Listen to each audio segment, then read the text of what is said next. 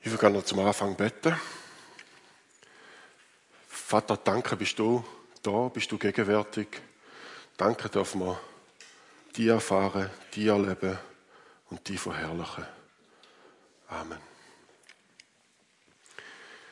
Ihr müsst etwas Geduld mit mir haben. Ich bin etwas erkältet und mit einer laufenden Nase zu predigen ist nicht sehr angenehm. Aber nichtsdestotrotz, Heute geht es um 2. Timotheus, Kapitel 2. Das Thema ist entschlossen, berufen, befähigt, bestärkt. Paulus ist am Ende seines Dienstes angekommen. Er ist der Meinung, dass er bald hingerichtet wird, oder zumindest erwartet er es. Und das sind vielleicht seine letzten Worte, die er an Timotheus richten kann. Paulus rechnet damit, dass Timotheus seinen Dienst weiterführen wird. Und deshalb ist es gut, wenn wir uns Zeit nehmen, diesen Brief zu betrachten, denn die letzten Worte sind immer, da versucht man noch so alles reinzudrücken, was man sonst nicht Zeit hat zu sagen. Und das macht Paulus hier auch. Wir werden uns um sehr viele Details bemühen, aber bevor wir die Details dieses Briefes anschauen, möchte ich einfach mal kurz den Text vorlesen. Du nun, mein Kind, werde stark in der Gnade, die in Christus Jesus ist. Was du vor vielen Zeugen von mir gehört hast, das vertraue zuverlässigen Menschen an, die dann fähig sein werden, wieder andere zu lehren. Nimm auch du Mühsal und Plage auf dich, wie ein guter Soldat Christi Jesu. Keiner, der in den Krieg zieht, hält sich mit Alltagsgeschäften auf, denn er will den zufriedenstellen, der ihn angeworben hat. Auch gewinnt keiner, der an einem Wettkampf teilnimmt, einen Kranz, wenn er nicht nach den Regeln kämpft. Der Bauer, der sich abmüht, soll auch als erster von den Früchten kosten. Bedenke, was ich sage. Der Herr wird dir in allen Dingen die rechte Einsicht geben. Halte dir stets Jesu Christus vor Augen, der aus der Nachkommenschaft Davids stammend auferweckt worden ist von den Toten. Das ist das Evangelium, das ich verkündige und für das ich all die Mühsal und Plage auf mich nehme. Sogar Gefangenschaft, als wäre ich ein Verbrecher. Aber das Wort Gottes lässt sich nicht gefangen nehmen. Darum ertrage ich alles um der Auserwählten willen, damit auch sie Anteil bekommen am Heil Jesu Christi und an der ewigen Herrlichkeit. Zuverlässig ist das Wort. Sind wir mitgestorben, so werden wir auch mitleben. Halten wir stand, so werden wir auch mitherrschen. Verleugnen wir ihn, so wird auch er uns verleugnen.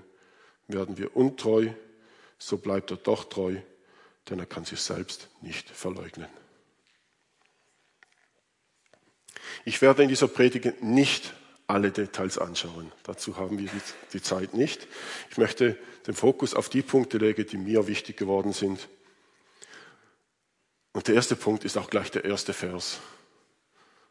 Du nun, mein Kind, werde stark in der Gnade, die in Christus Jesus ist. Das ist so eine, wie eine Einleitungsfloskel und über die lesen wir gerne hinweg.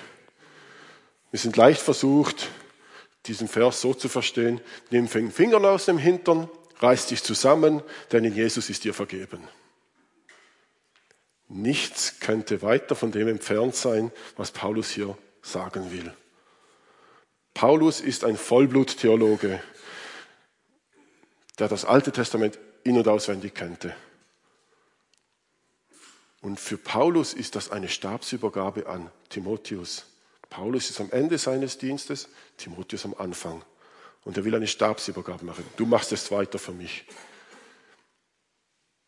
Und für Paulus, der hatte nur eine Quelle, wo er schauen konnte, wie solche Stabsübergaben funktionieren. Das war das Alte Testament. Und dort gibt es auch so eine Stabsübergabe. Und zwar die von Mose an Joshua. Und ich bin überzeugt, dass Paulus diese Art diese oder eine ähnliche Art Stabsübergabe vor Augen hatte. Denn ähnlich wie dies Mose mit Joshua gemacht hatte, Joshua aber, der Sohn des Nun, war erfüllt vom Geist der Weisheit, denn Mose hatte ihm die Hände aufgelegt und die Israeliten hörten auf ihn und taten, was der Herr dem Mose geboten hatte. Paulus macht das gleiche mit Timotheus. Aus diesem Grund rufe ich dir ins Gedächtnis, Gedächtnis, lass das Feuer der Gabe Gottes, die durch die Handauflegung meiner Hände doch in dir ist, wieder brennen. Also Timotheus, Paulus sieht Timotheus in eine ähnliche Rolle wie Joshua. Er führt den Dienst weiter, er wurde von Gott eingesetzt, von Gott befähigt. Wenn Paulus sagt, werde stark, dann ist das kein Aufruf, sich zusammenzureißen. Denn Paulus weiß, dass Timotheus befähigt und berufen ist und dass die Stärke von Timotheus nicht aus ihm kommt, sondern aus dem, der beruft und befähigt. Paulus weiß, welche Herausforderungen auf Timotheus warten. Wenn Paulus schreibt, werde stark, dann hat er eine Stelle wie Joshua 1, Vers 6 bis 9 vor Augen. Sei mutig und stark, denn du sollst diesem Volk das Land, das ihnen zu geben ich ihrem Vorfahren geschworen habe, als Erbbesitz verteilen. Sei nur mutig und sehr stark und halte die ganze Weisung, die Mose, mein Diener, dir gegeben hat, und handle danach. Du sollst nicht davon abweichen, weder nach rechts noch nach links, damit du Erfolg hast auf allen deinen Wegen. Dieses Buch, dieses Buch der Weisung soll nicht von deinen Lippen weichen, und du sollst sinnen über, über ihm Tag und Nacht, damit du alles hältst, was darin geschrieben steht, und danach handelst, denn dann wirst du zum Ziel gelangen auf deinem Weg. Und dann wirst du Erfolg haben. Habe ich dich nicht geheißen, mutig und stark zu sein? Habe keine Angst und fürchte dich nicht, denn der Herr, dein Gott, ist mit dir auf allen deinen Wegen.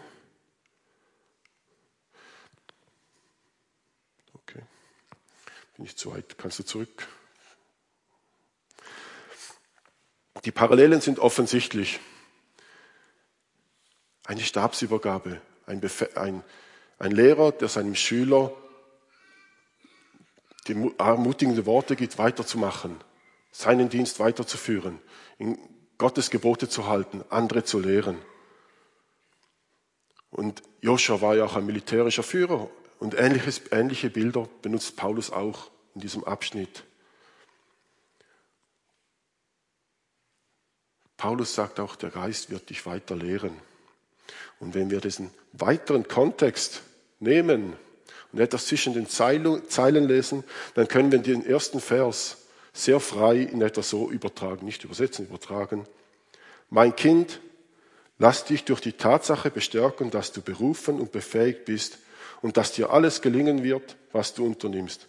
Denn Jesus hat Gefallen an dir und ist mit dir. Dass Paulus in diesen Kategorien denkt, wird nicht nur aus, dem weiteren Kontext klar, sondern auch aus der Wortwahl. In dem ersten Vers steht, jetzt wird das ein bisschen griechisch, in Dynamo, en Hocharis. In Dynamo, Dynamo kennt ihr vielleicht, Kraft. In Dynamo, stark werden, stark machen. Das ist imperativ passiv. Für die, die aufgepasst haben in der Grammatik. Es heißt also nicht, mach dich stark, sondern lass dich stark machen. Das ist ein großer Unterschied. Es ist Gott, der stark macht und nicht Timotheus, der stark sein soll. Und dies geschieht durch die Charis, also durch die Gunst oder durch die Gnade, wie es übersetzt wird. Also Timotheus wird bestärkt durch die Gnade. All dies packt Paulus in diesen einen Satz, weil er mit dem Alten Testament zutiefst vertraut ist. Er kann das, weil, er, weil Paulus das Alte Testament kennt und weil Timotheus das Alte Testament kennt. Er muss nicht jeden Satz komplett ausformulieren und jeden Gedanken komplett ausformulieren. Es reichen Stichwörter. Wenn Paulus sagt, werde stark, dann hat Paulus sofort all die Stellen vor Augen im Alten Testament, in denen Gott sagt, sei stark, denn ich bin bei dir. ich kämpfe für dich. All die Stellen hat Paulus sofort präsent und Timotheus auch. Darum kann er das sagen. Darum kann er diese Worte wählen. Ich habe vor kurzem ein Video gesehen, das heißt, ähm, der Titel des Videos war, wenn wir die Bibel so konsumieren würden wie unser Handy. Das Video beginnt am Morgen früh, Licht geht an, Handy, äh, Bibel wird aufgeschlagen, in der Bibel wird gelesen. Nächste Szene auf der Toilette, offene Bibel. Nächste Szene, Zähne putzen, vor dem Spiegel, Bibel, Zähne putzen. Nächste Szene, Red Bull in einer Hand, Bibel in der anderen Hand, Sprint zum Bus.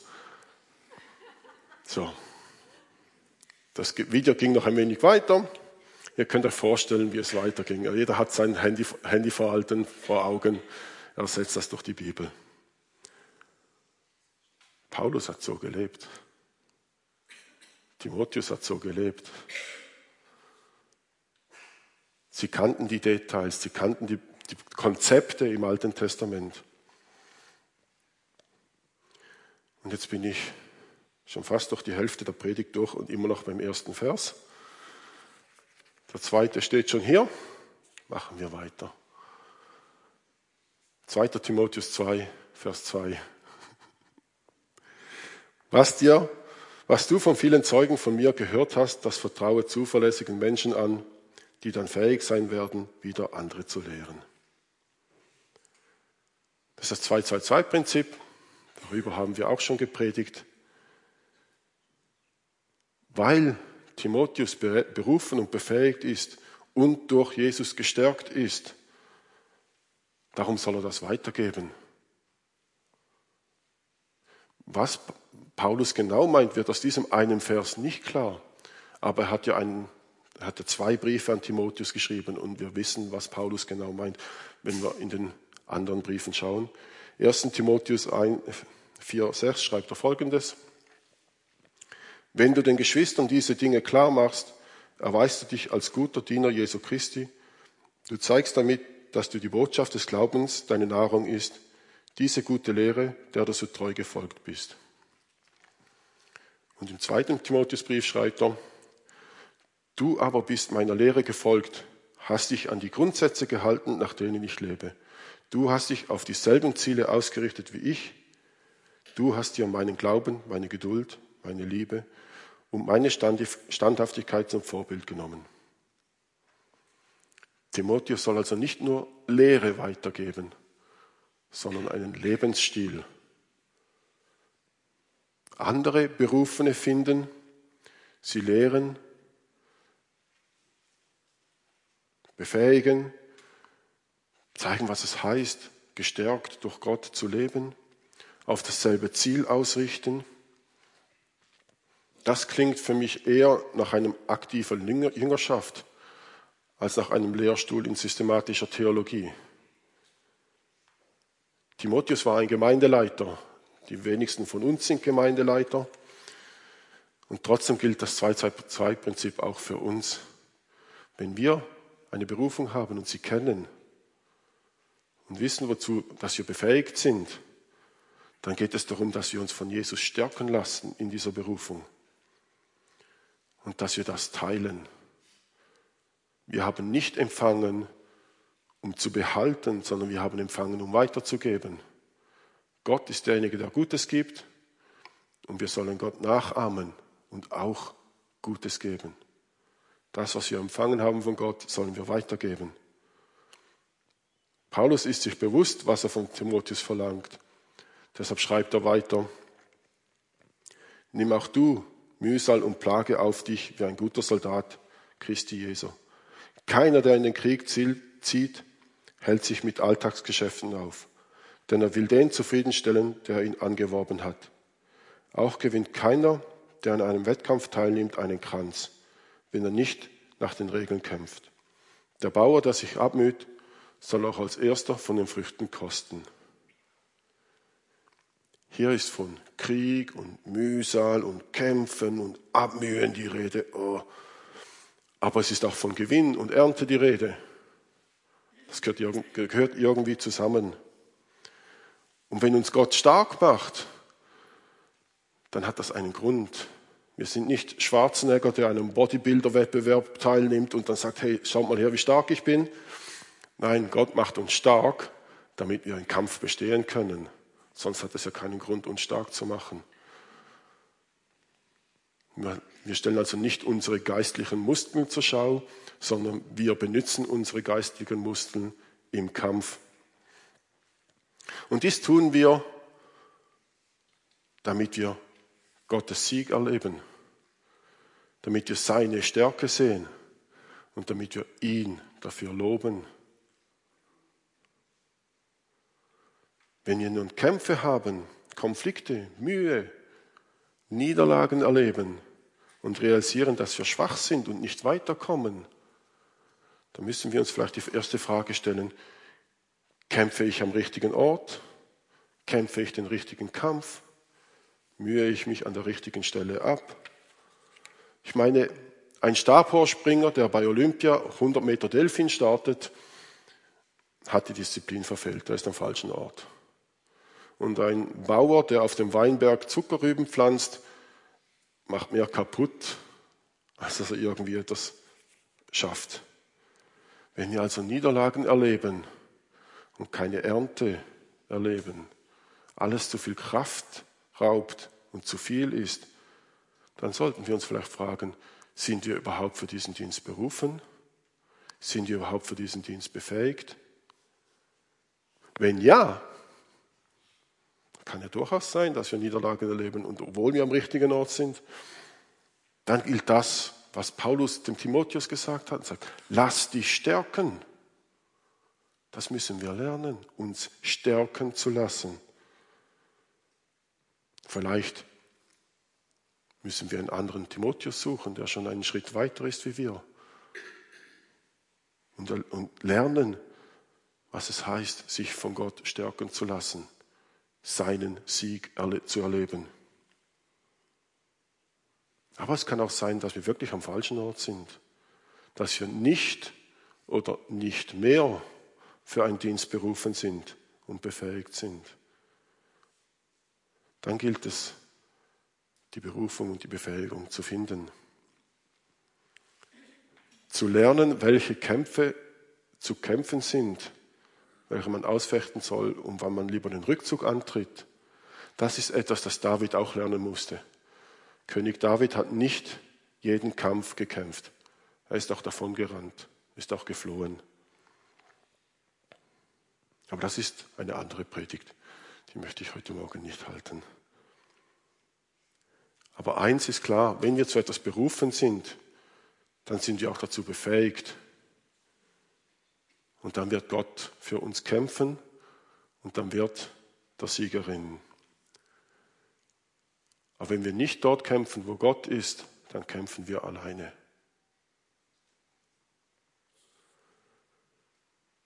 Ich möchte weitermachen im Text. Bedenke, was ich sage. Der Herr wird dir in allen Dingen die rechte Einsicht geben. Halte dir stets Jesus Christus vor Augen, der aus der Nachkommenschaft Davids stammend auferweckt worden ist von den Toten. Das ist das Evangelium, das ich verkündige. Das ist eine merkwürdige Passage. Und jedes Mal, wenn die Bibel etwas Merkwürdiges sagt, sollten wir hellhörig werden. Weil das ist nicht zufällig dort. Das ist nicht einfach so reingeplatzt.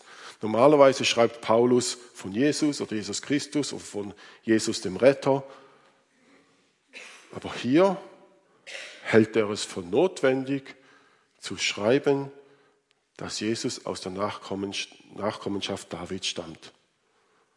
Warum? Warum macht Paulus das hier? Ist doch logisch. Wieso muss er das nochmal extra erwähnen? Er will etwas damit sagen. Nun, dieser Brief ist an Timotheus gerichtet. Timotheus ist ein spezieller Fall im Neuen Testament. Er stammt aus einer Mischehe. Seine, Vater, seine Mutter war Jüdin, sein Vater war Grieche. Ähm, so eine Mischehe wäre für einen Juden wie Saulus es einst war, äh, absolute Katastrophe. Das geht gar nicht. Schlimmer als schlimm. Esra, also als die Exiljuden aus Babylon zurückkamen nach Jerusalem hat Esra festgestellt, da gab es Juden, die haben fremde Frauen geheiratet. Diese mussten die Frauen samt Kindern wegschicken und dann kommt im Alten Testament ein seitenlanges Bußgebet von Esra, wie er Gott anfleht um Vergebung, weil sie ihren heiligen Samen mit den fremden Frauen vermischt haben. Paulus oder Saulus hätte vor einen Römer noch mehr Respekt gehabt als vor einen Timotheus. Seine Mischehe geht gar nicht. Nun, aus der Apostelgeschichte lesen wir auch, dass Timotheus von Paulus beschnitten worden ist. Es ist also klar, dass Timotheus von den Juden nicht als Jude betrachtet wurde, sonst wäre er beschnitten gewesen. Paulus beschneidet Timotheus aus Rücksichtnahme. Es ist nicht ganz klar, was er damit meint in Apostelgeschichte. Aber Paulus macht damit ein Statement und er setzt Timotheus in eine ganz spezielle Position. Jude und doch nicht so richtig, Heide und auch das nicht wirklich. Paulus betreibt alleine mit der Personale Timotheus schon Theologie. Er macht damit ein Statement. Und an diesen Timotheus schreibt er, Jesus Christus vor Augen, der aus der Nachkommenschaft Davids stammend. Damit, das, damit spricht Paulus ein theologisches Konzept an. Er lenkt die Aufmerksamkeit von Timotheus auf all die Prophezeiungen, auf all die Dinge im Alten Testament, die auf die Nachkommenschaft Davids zurückzuführen sind, auf den Messias. Vielleicht bezieht sich Paulus auf Jesaja 11, wo der Nachkomme Davids das Friedensreich aufbauen wird. Und dann setzt er es mit Jesus in Verbindung. Also das Friedensreich, das der Nachkomme David aufbauen wird, ist jetzt da mit Jesus. Es ist hier, es ist präsent. All die Mühe und all die Leiden, die Paulus im ersten Teil, im ersten Kapitel beschreibt und die auch in diesem Abschnitt beschreibt, haben ihre Begründung darin, dass das Friedensreich Gottes jetzt schon da ist und irgendwann vollendet wird. Aber mit David hängt auch der leidende Diener aus Jesaja 53 zusammen. Der leidende Diener, der für sein Volk leidet, auch wieder. Zusammenhang mit der Nachkommenschaft David. Diesem leidenden Diener hängt Paulus gleich die Auferstehung zusammen, äh, in Anhang, verbindet das gleich zusammen.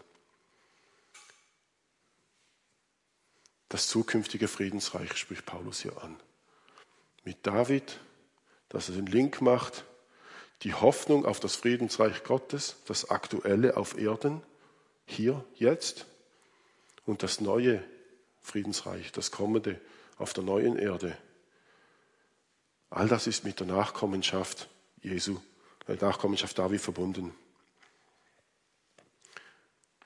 Timotheus soll seinen Blick auf das Friedensreich richten. Wie Doris gesagt hat, mit all den Kriegen, mit all das, was los ist, ist es umso wichtiger, dass wir unseren Blick auf das Friedensreich haben, das jetzige und das kommende.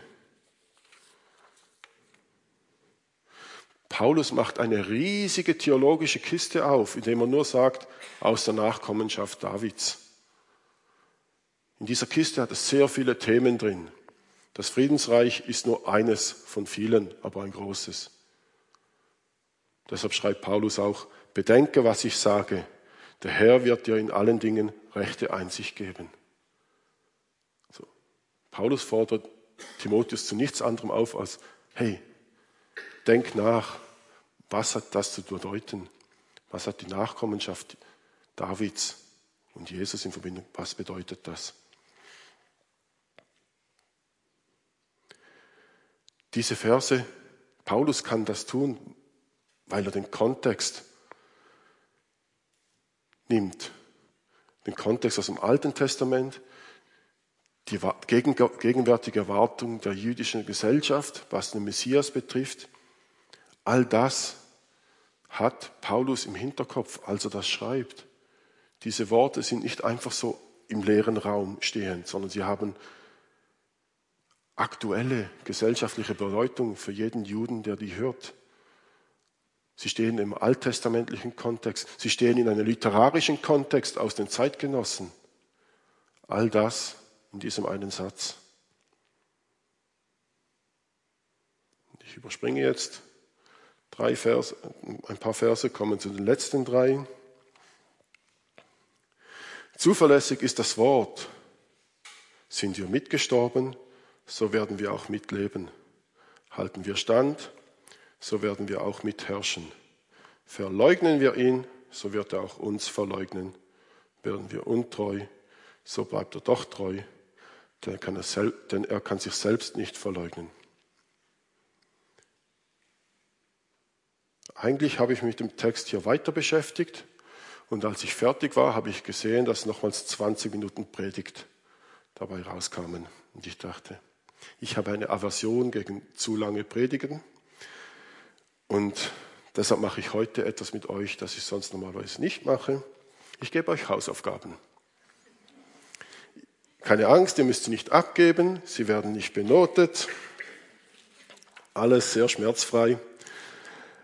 Es sind zwei Bibelstellen zur Treue und Untreue Gottes, äh, zur Untreue und zur Treue Gottes, Entschuldigung. Ist ein Thema, das sich quer durch die Propheten zieht im Alten Testament. Und ihr dürft es jetzt machen wie unsere Schüler. Nehmt euer Handy hervor, macht ein Foto davon und vergesst es, dass ihr das gemacht habt. Ähm, es sind zwei Stellen aus dem Alten Testament. Hosea Kapitel 1 und 2 und Hesekiel Kapitel 36. Und dann setzt das in Verbindung mit diesen Versen, die Paulus an Timotheus sagt. Es ist heftige Kost. Es sind keine einfachen Texte. Aber genauso wenig oder nicht genauso schwierig, Entschuldigung, genauso schwierig sind diese zwei Verse oder diese zwei Sätze aus Timotheus. Ich hoffe, sie helfen euch zu verstehen, was Paulus hier anspricht. Ich bin sicher, Paulus hatte diese Konzepte im Kopf, als er diese Sätze schrieb. Lasst euch darauf ein. Denn was Paulus dem Timotheus gesagt hat, das gilt auch für uns. Der Herr wird uns in allen Dingen die rechte Einsicht geben. Und damit möchte ich ja heute Morgen aufhören. Ich will noch zum Gebet aufstehen.